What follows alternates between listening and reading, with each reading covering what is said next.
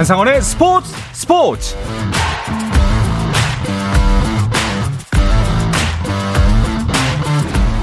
스포츠가 있는 저녁 어떠신가요? 아나운서 한상원입니다. 오늘 하루 이슈들을 살펴보는 스포츠 타임라인으로 출발합니다.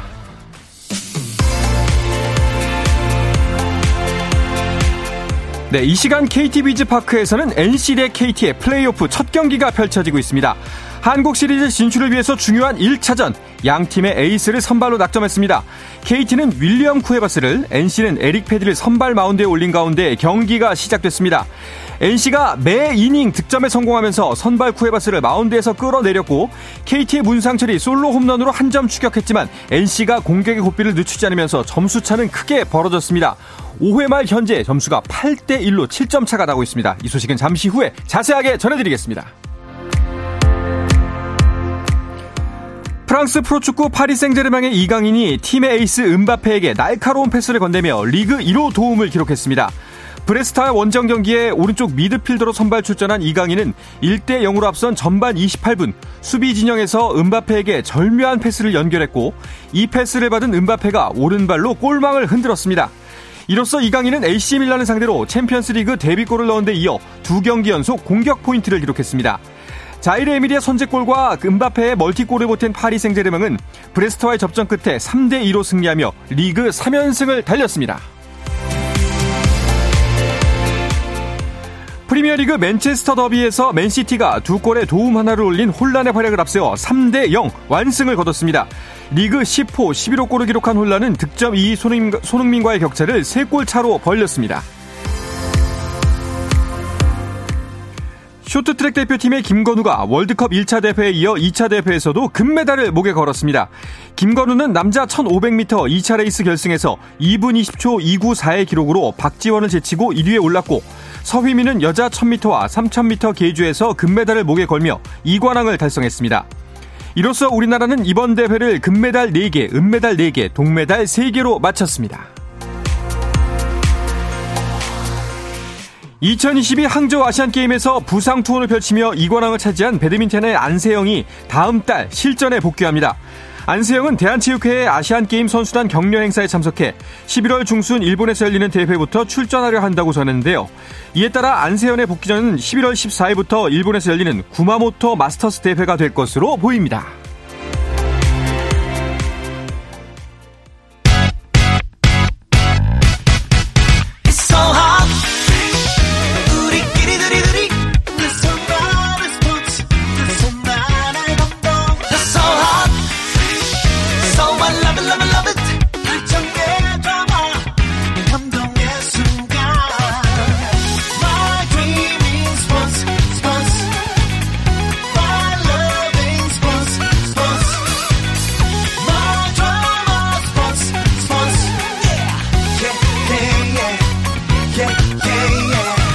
스포츠 스포츠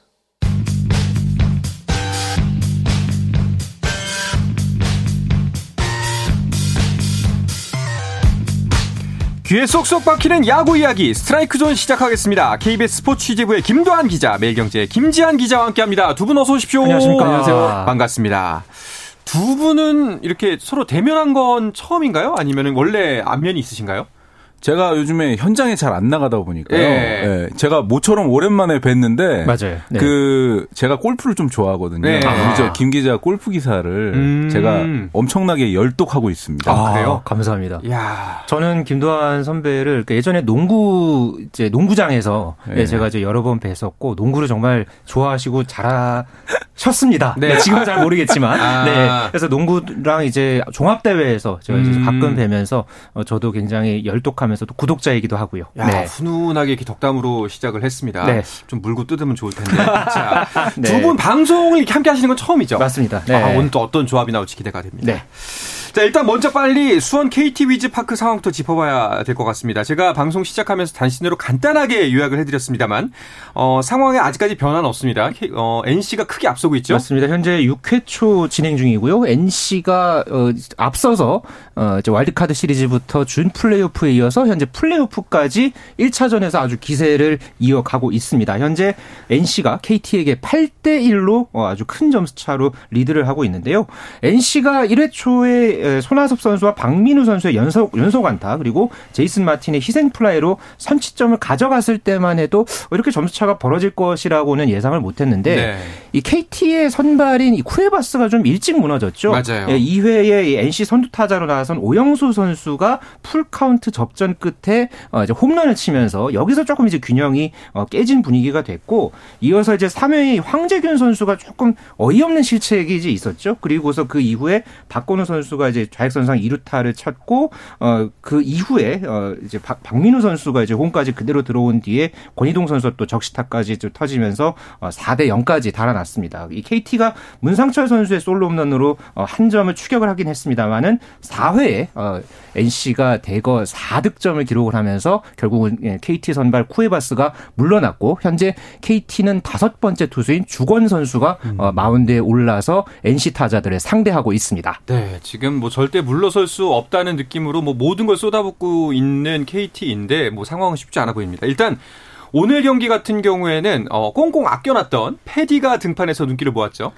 야, 패디 선수가요. 지금까지는 패디가 패디했다 이렇게 볼수 아, 있는 게 네. 패디가 지금 5이닝 동안 단 한 점 문상철한테 홈런 하나 요게 5개 튀었지만 탈삼진이 무려 10개고요. 19타자 가운데서 탈삼진 10개. 자책점은 한 점, 피안타 3개니까요. 지금 패디가 사실은 KT 팬들은 기대를 했을 거예요. 음. 그 타구에 맞지 않았습니까? 그렇죠. 부상이, 이제 부상이 있었으니까 조금 구위가 떨어질 수도 있지 않겠느냐 이렇게 저희들도 굉장히 좀 궁금했는데 패디는 역시 패디였습니다. 네. 그러니까요. 사실 준 플레이오프 3차전에 패디가 나올 거라고 예상을 했다가 이제 갑자기 바꿨잖아요. 그렇죠. 예, 아마도 이제 뭐 많은 사람들이 뭐 패디의 부상이 아직 그 나은 게 아니라는 구단 측의 발표와는 달리 아끼는구나. 그 전에 지금 그, 2대 0이니까 아끼는구나. 그렇죠. 네. 그러니까 그 전에 저도 이제 뭐 이 말씀을 이제 드렸지만은 이 준플레이오프 3차전 선발로 원래는 강인권 감독이 패디를 예고를 했는데 그렇죠. 이것을 그 2차전 끝나고서 이걸 바꿨죠. 그래서 NC에서는 좀 이거 전략을 이제 바꾸는 것 아니냐 이제 이랬는데 일단 패디가 이 불펜 피칭 후에 당시에는 이 불편함을 느껴서 어 이제 당시에는 테너 털리가 대신 마운드에 올랐고요. 이어서 27일 패디가 불펜 피칭을 한 다음에 이상이 없다 이렇게 음. 이제 판단을 하고서 어 오늘 경기에 이제 나서게 됐는데 아 지금까지는 정말 20승 투수다운 에이스다운 그런 면모를 보여주고 있습니다. 사실 경기 시작 전에는 KT도 쿠에바스를 내놓으면서 어 진짜 어마어마한 투수전이 될 것이다라는 예상이었습니다만 전혀 다른 양상으로 흘러갔어요. 그러니까 쿠에바스 선수도 12승 무패, 무패 투수고요. 페디는 트리플 크라운 투수니까 무패 투수하고 어, 트리플 크라운이 붙었다. 이건 투수전이 돼야 되는데 역시 NC 타선이요. 손아섭 선수가 지금 4타수 3안타, 박민우 3 지금 3타수 1안타, 박건우 선수 3타수 1안타 2타점. 마틴, 권희동, 서호철 이 여기까지 여기 사실 이제 상하위 타선이 없는데 NC의 이 핵타선이 거의 뭐 쿠에바스 선수를 어, 무너뜨렸다 이렇게 표현을 해도 되고요. 또 한 가지는 황재균 선수가 아까 이 그 3루에서 평범한 플라이를 놓쳤거든요. 네, 그렇죠. 쿠에바스 선수도 2루에 송구 실책이 있었고 가을 야구는요. 이렇게 미스가 있게 되면 음. 와르르 무너지게 되는데 아, 황재균 선수가 특히 가을 야구에 강한 선수인데 제가 지금 현장에 있는 기자 그 단톡방에 물어봤더니 바람도 안 분다고 해요. 지금 어. 수원 야구장. 어. 뭔가 조금 쉬지 않았나. 지금 음. KT가 수세에 몰려 있습니다. 네. 지금 이렇게 뭐에 홀린 듯이 실수가 연발하는 날이 있기도 합니다만 좀 아, 뭐 KT 팬들 입장에서는 굉장히 아쉬운 경기가 펼쳐지고 있습니다. 네. 사실 KT도 뭐 일단 수비는 그렇다 치고 타선에서도 뭐 남부럽지 않은 팀인데 어, 패디가 너무 강한 것 그리고 네. 강백호 선수가 급하게 빠진 것 이 두 가지가 좀 영향이 있을까요? 맞습니다. 이 팀의 주축 타자인 강백호 선수가 자체 청백전 도중에 옆구리 부상을 입으면서 결국은 플레이오프 엔트리에서 빠졌습니다. 그 대신에 대주자 대수비 자원에 조금 더 힘을 싣는 그런 어떤 모습이었는데 아 지금까지 이 KT의 이 타선을 타선 성적을 지금까지 보면 1번 김상수, 2번 황재균, 3번 알포 알포드, 4번 박병호, 5번 장성우, 6번 조용호까지 현재 안타가 없습니다. 음. 지금 패디의 거의 완벽에 가까운 9위에 눌리면서 현재 1번부터 6번 타자가 전부 지금 안타를 기록하지 못하는 상황이고요. 지금 패디가 어 이제 투구수가 한 80개, 85개를 향하고 있는데 어 6회 이후에 과연 이 KT가 어 이제 NC 어 이제 새로운 이제 NC 투수들이 이제 만약에 투수진이 가세를 하게 됐었을 때 어느 정도까지 따라붙으면서 공략하느냐 어, 이 부분을 조금 중점적으로 어, 봐두시면 좋을 것 같습니다. 야, 야. 방금 말씀드린 순간 또, 또 하나의 삼진을 추가했습니다. 아, 황재균을 네. 상대로. 11개째죠? 네. 패디 선수가 정말 그 대단한 게요. 이 어떻게 보면 이 전화위복이 됐다고 할 수 있는 게 16일 기아전 이후 못 나왔으니까 거의 2주 가까이를 쉴 수 있는 그 시간이 오히려 벌어졌고 그리고 병원 치료 이후에는 뼈에 이상이 없으니까 계속해서 휴식을 취했다고 해요. 그러니까 음. 이 파워가 사실은 KT 피처들이 파워가 더 세야 되는데 2주를 쉬었기 때문에 지금 패디 선수가 거의 완벽에 가까운 그런 몸 관리가 돼 있고요. 패디 선수가 그리고 이 경상도 사투리도 굉장히 그 잘 쓰면서 한국 문화에 대한 적응이 뛰어나잖아요. 네. KT 타자들의 그 자료를 제가 이제 프런트에 물어보니까 하나하나 받아가지고 엄청나게 전력 분석을 또 해가지고 나왔다고 해요. 음. 그리고 패디 선수가 아직 이제 결혼 안 했는데 여친이 또 이렇게 올 때마다 성적이 좋다고 해요. 그래서 어. 창원에 또 여친이 왔다가 지금 수원까지 왔는지는 제가 모르겠지만 이 여자친구의 그런 또 도움도 있었을 거고 네. 패디 선수가 여러 가지 한국 문화를 굉장히 존중해 주는 점 저는 좀 뭐라고 할까요? 지난번에 제가 저번 달에 인터뷰를 했는데 홍보팀에서 패디 선수가 이 조금 넘버원 뭐 이런 걸 써서 센 표현도 아닌데 혹시 한국 문화에 이 표현이 거슬리면 빼주십시오라고 페디 선수가 홍보팀에 이 요청을 했다는 거예요. 아, 먼저. 네. 그럴 정도로 기자와의 인터뷰 또는 동료와의 어. 뭐 이런 언행에 있어서도 좀 조심조심 하는 면도 있고 이 선수 NC가 놓치면 안 될 것 같은데 그러게요. 실력이 너무 좋다 보니까 어떻게든 붙잡아야죠. 뭐 지금까지만 네. 봤을 때는 네. 대단한 선수인 것 같습니다. 자, 사실 이 그 페디를 공략하기 위해서 강백호도 사실 시즌 타율이 나쁘지 않았고요. 그리고 음. 무엇보다도 알포드한테 많은 기대를 걸었을 텐데 오늘 알포드 어떤가요? 그렇습니다. 알포드 선수가 특히나 에릭 페디에게 올 시즌만큼은 특히나 아주 강한 면모를 보였었죠. 이 8타수 5안타의 타율이 그러니까 6할 2푼 5리, 예, 홈런 2개의 4타점이었기 때문에 어, 팀 내 타자들 중에서도 가장 이 페디를 적극적으로 공략할 선수로 어, 굉장히 좀 주목을 받기는 했습니다만은 어, 지금까지는 조금 그 안타까운 그런 모습을 보여주고 있고요. 지금 현재까지 2타수 무안타 어, 기록을 하고 있습니다. 그렇습니다. 지금 세 번째 타석에 올라와 있는데 지금 카운트가 투 스트라이크 투 볼이네요. 네. 아, 지켜봐야 될 것 같습니다. 점수는 여전히 8대 1로 변화가 없고요. 일단 뭐 KT 같은 경우에는 엔트리를 보면은 강백호 선수가 빠진 게 가장 큰 특이점이라고 한다면 NC는 어떤가요? 어, NC 같은 경우에는 지금 뭐 어, 걱정했던 페디 선수가 정상적으로 들어와 있기 때문에 오늘 하위 타선 같은 경우에도요. 서호철, 오영수, 김형준, 김주원.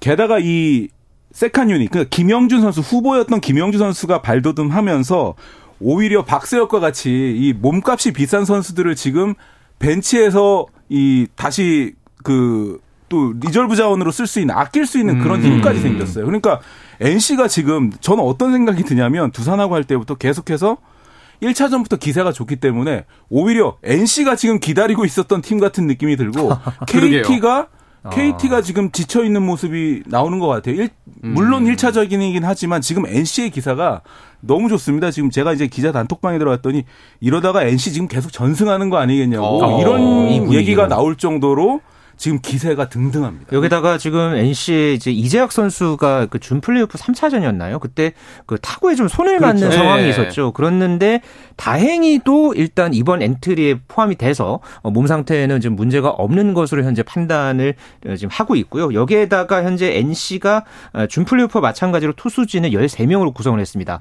현재 이런 13명의 이제 투수진을 꾸렸다는 것은 플레이오프에서도 투수전에 대비한 그런 전력으로 이번 이 엔트리를 꾸렸다 이렇게 볼 수 있는데 가을 야구 4경기를 치르는 동안에 이 중간 계투진이 참 좋은 활약을 펼쳤고 그런 분위기를 과연 아직까지는 지금 이 중간 계투진이 NC에서는 나오지 않았는데 과연 이 플레이오프에서도 어 이제 그 기세를 이어갈지 아주 어 주목을 해볼 포인트입니다. 예, 방금 전에 이제 페디가 다시 한번 알포드를 플라이로 잡아 세웠고 그리고 이제 대단합니다. 6회 네. 아웃 카운트 하나만 남겨놓고 있습니다. 이렇게 네. 되면은 진짜 뭐 투수 운영에 있어서도 굉장히 감독의 마음이 편해지잖아요. 그렇죠.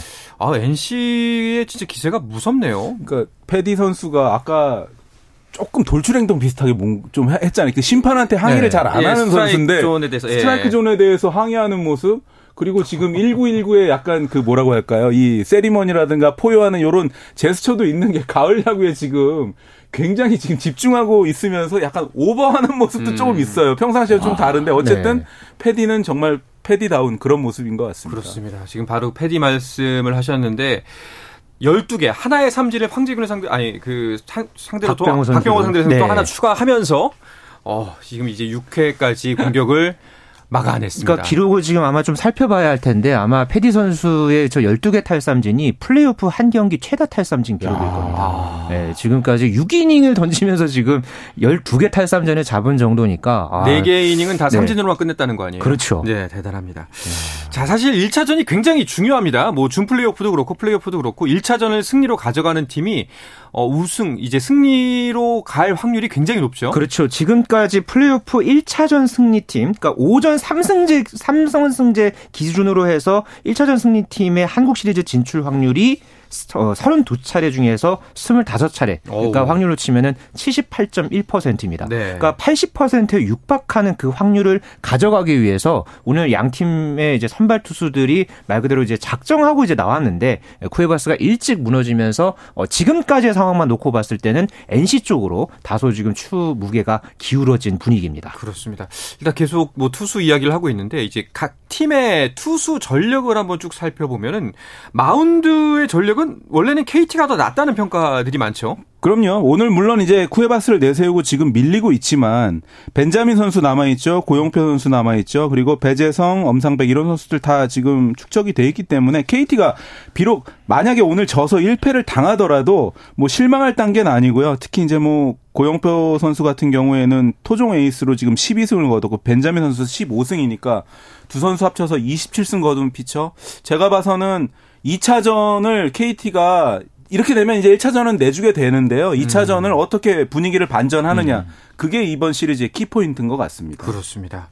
NC가 플레이오프를 어떻게 풀어갈까라는 것이 궁금한 게 사실이었습니다. 왜냐하면 뭐 이제 4위로부터 올라왔으니까. 그렇죠. 하지만 반대 질문을 던져야 될 것 같아요. KT가 어떻게 풀어갈 것인가. 음. 예. 그리고 현재까지의 상황은 그렇고 NC가 확실히 이 가을 야구 앞선 그 네 경기를 치렀잖아요. 그 네 경기를 치르면서 32점을 기록한 이 공격력, 특히나 이 상위 타선, 이 손아섭, 박민우, 박건우, 제이슨 마틴으로 이어지는 이 타선의 분위기가 아, 지금까지도 이렇게 이어지고 있습니다. 물론 이 1차전 승부가 어떻게 이제 갈려진다고 해서 이게 뭐 완전하게 끝나는 건 아니기 때문에 또 KT가 또 어떻게 또 이제 반격할지 물론 이제 지켜봐야 하겠습니다만은 아, 지금까지는 이 NC의 투수진 또 이 타력까지 아주 그 투타 밸런스가 아주 어, 완전하게 완전한 균형을 이루면서 어, 지금까지 경기를 치르고 있습니다. 알겠습니다. 이쯤에서 한번 여쭤보죠. 두 분께서는 이 플레이오프 어떻게 진행될 것 같은가요?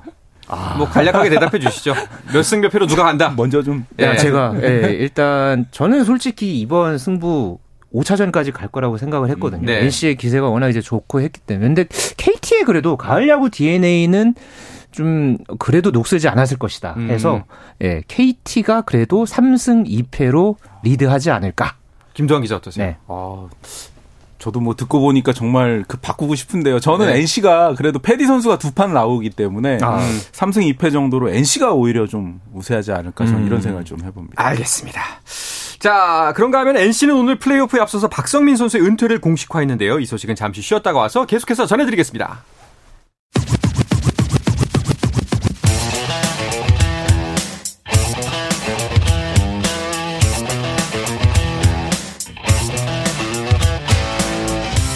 짜릿함이 살아있는 시간 한상원의 스포츠 스포츠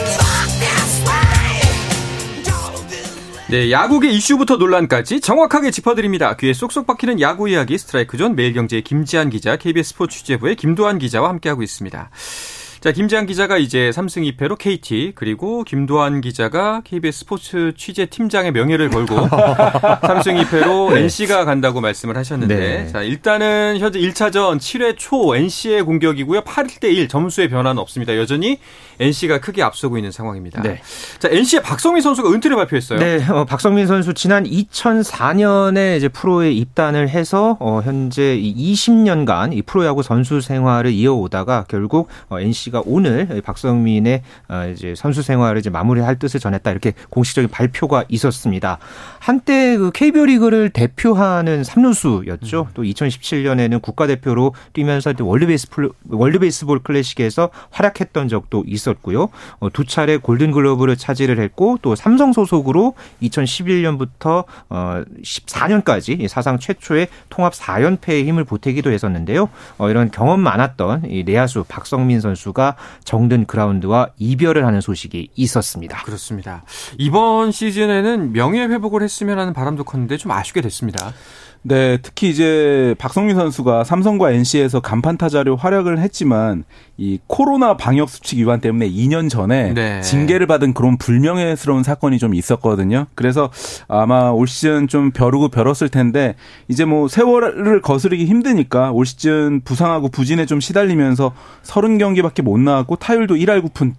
그러니까 박성민답지 않은 모습이었는데 하지만 그래도 이 저는 NC가 이렇게 강팀이 된 거는요. 삼성에서 핵심 선수였던 박성민 선수를 NC가 영입해서 오늘날의 NC를 만들었던 그 주축이었기 때문에 음. 박성민 선수로서는 뭐 충분히 활약을 했다고 볼 수 있고 하나 아쉬운 거는 박성민 선수 아들이 아, 그 네. 야구를 하고 있거든요. 그렇죠. 그래서 한때 이제 기자들한테 같이 좀 뛰어봤으면 한다. 지금 고등 음. 천안북일고 고등학생인데 그 바람을 못 잃어서 좀 아마 아쉬울 겁니다. 네. 아마 1학년이니까요. 이제 박성민 선수가 지도자의 이제 길을 걷게 된다면은 음. 아마 또 이제 스승과 제자로 또 만날 수 있지도 않을까. 혹은 음. 적장으로 그렇죠. 만날 수 있게 예 네. 그런 기회가 있지 않을까 싶네요. 맞습니다.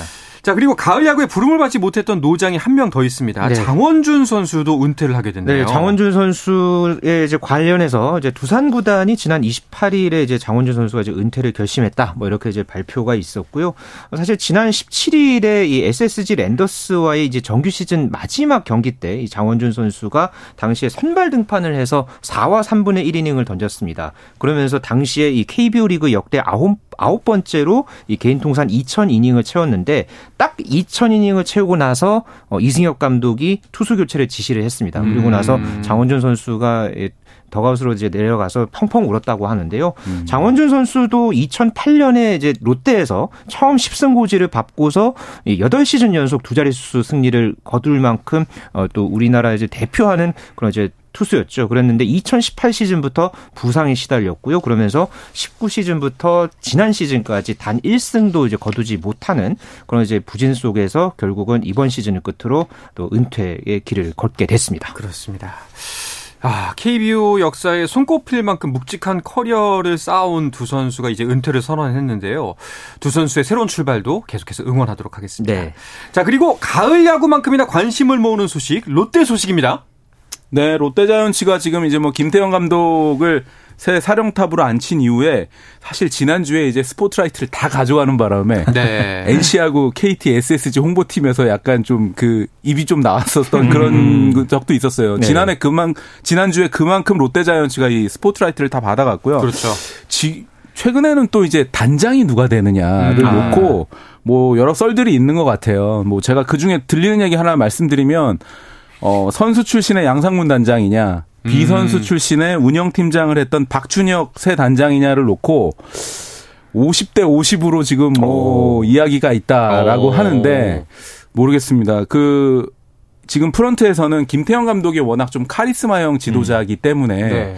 비선수 출신 단장을 앉혀서 이 비행기의 양 날개 그러니까 이제 단장이 왼쪽 날개면 오른쪽이 감독이기 때문에 비선수 출신 단장에 선수 출신 김태형 감독을 앉히면 어떠냐라는 균형을 좀 맞추자. 것이 어. 네.